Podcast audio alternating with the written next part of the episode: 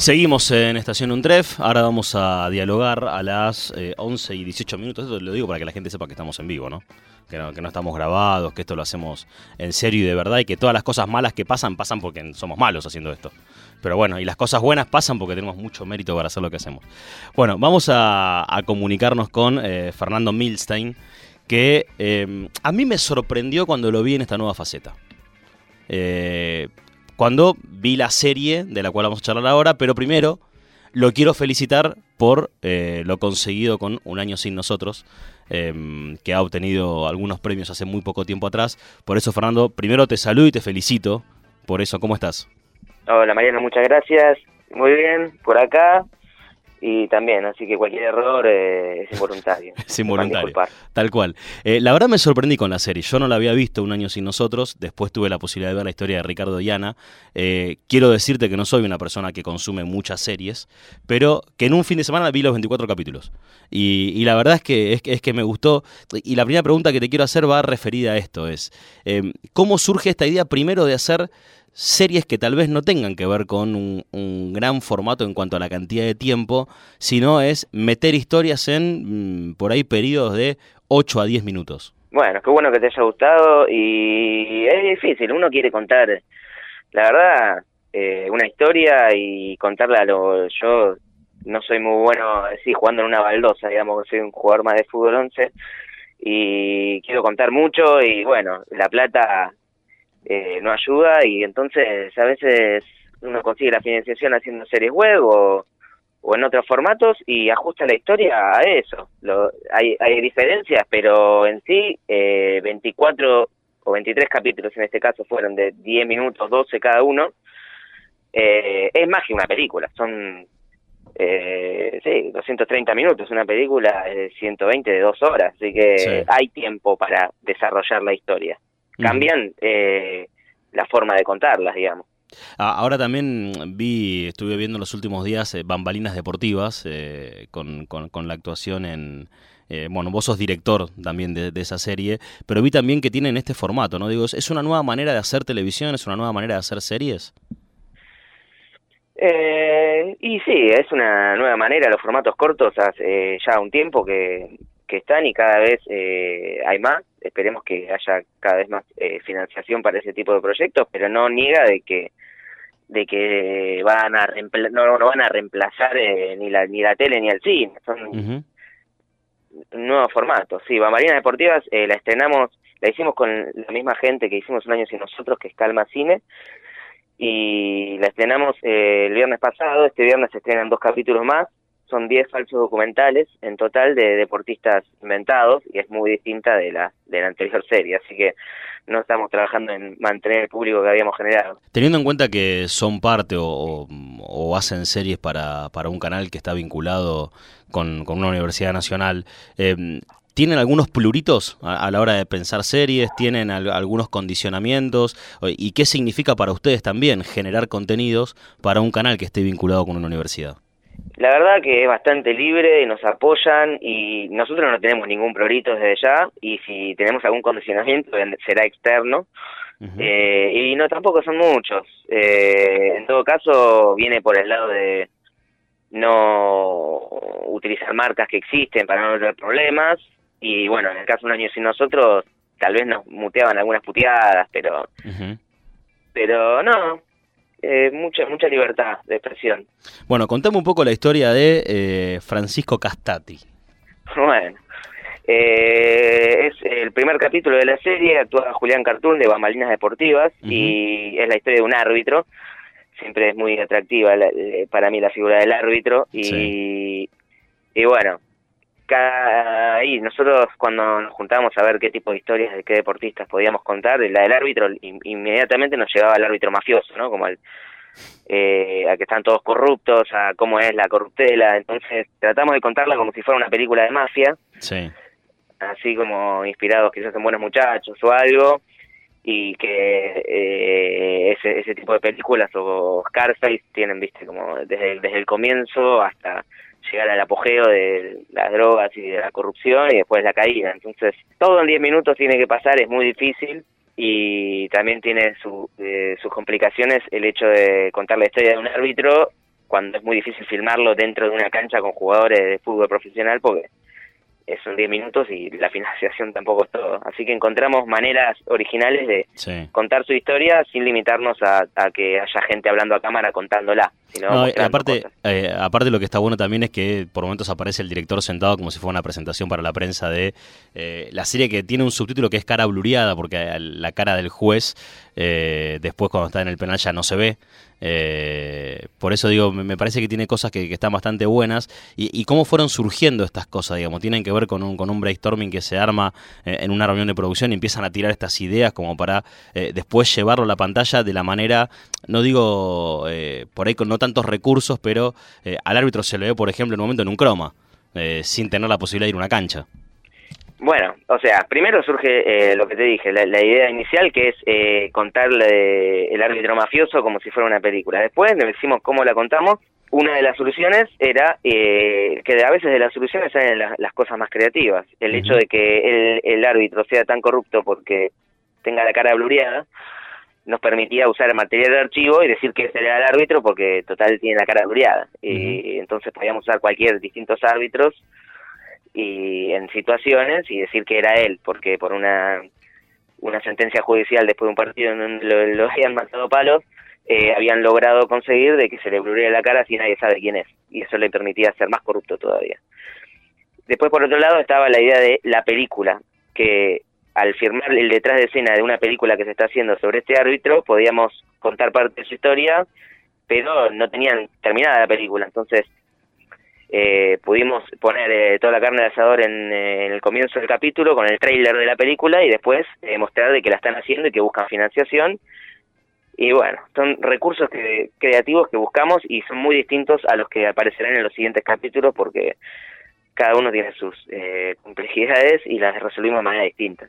Sí, yo vi el capítulo 2 también, que es un capítulo en blanco y negro con la historia de una jugada de tenis, por ejemplo. Sí, es, ese capítulo estaba bueno, nos gustaba usar el material de archivo de, y situar eh, al tenis femenino en, esa época, en 1920, cuando juegan con polleras largas y muy raro el deporte, si llegas a ver las imágenes de archivo, es muy gracioso que jugaran así.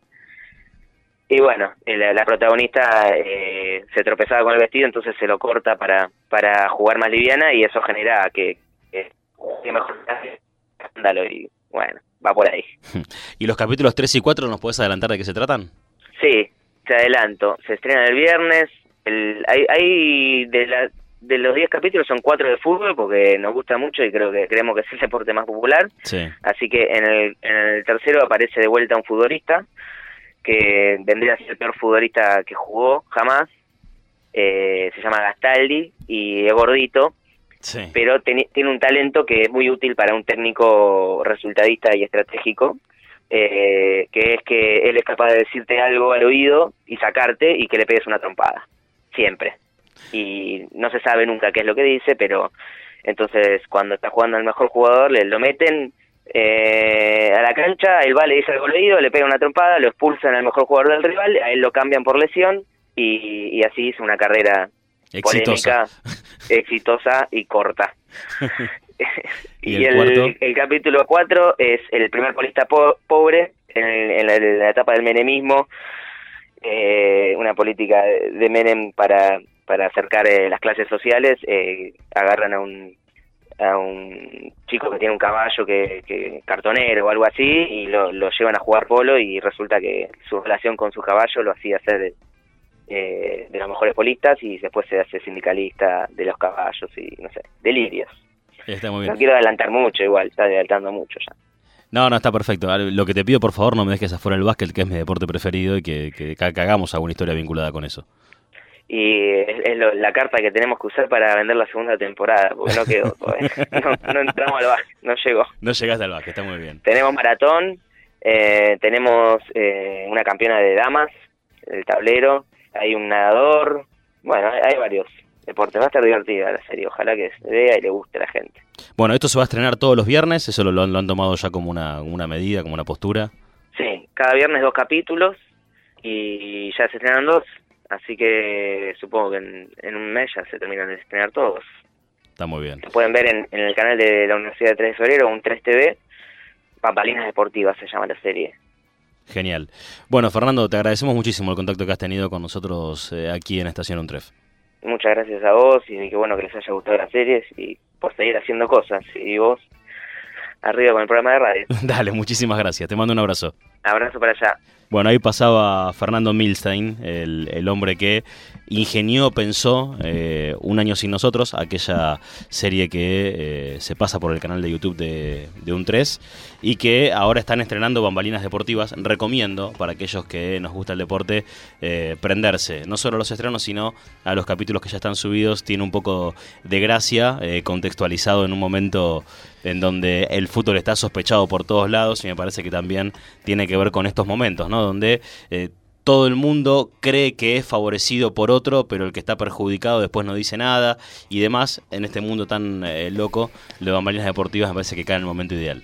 A mí me hacía, me hacía recordar eh, esa estética noventosa, ochentosa de tipo Nicanor eh, conduciendo, ¿cómo se llamaba? Eh, Deportes en Acción, ¿era? Eh, Esa sí, bueno, estética- estaba cabalgata deportiva, estaba... Esa estética VHS. Sí. Bueno, eso es lo que me hacía acordar por ahí, obviamente con cruzado con, con de, la estética actual que te da, no sé, tener un croma, eh, bueno, pero...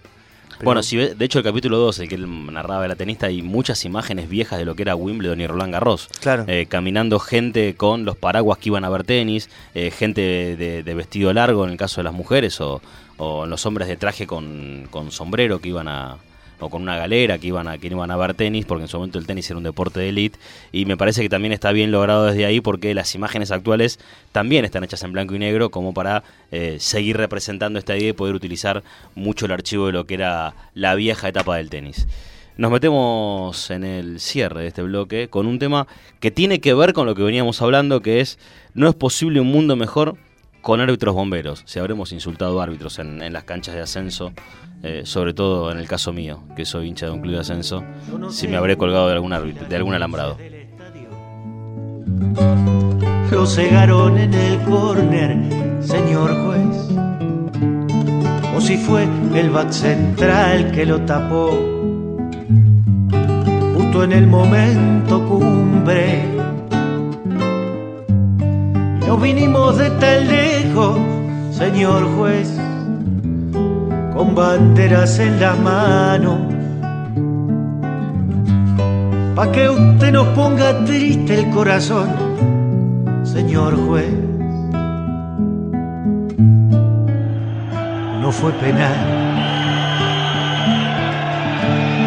Y le juro, desde acá donde yo estoy, desde atrás del alambrado, lo vimos todo muy claro, señor juez. Se tiró, se tiró, no lo tocaron. Y es que vinimos de tan lejos para alentar papelitos en la mano. Pa' que usted nos robe así nuestra ilusión, señor juez. No fue penal. Lo veníamos aguantando con los diez, con coraje con bravura. Y usted cobra esta locura, señor juez, que nos deja el alma fría. Y es que vinimos de tan lejos, señor juez, papelitos en la mano. Pa' que usted nos robe así nuestra ilusión, señor juez. no fue penal. Yo no quiero su buen nombre mancillar, ni mentar su santa madre. Pero Dios sabe que usted se equivocó. Y la hinchada está que arde. Y es que no vinimos de tan lejos, ¿sabe? Señor juez, con banderas en la mano. Pa' que usted nos ponga triste el corazón, señor juez. señor juez. No fue penal.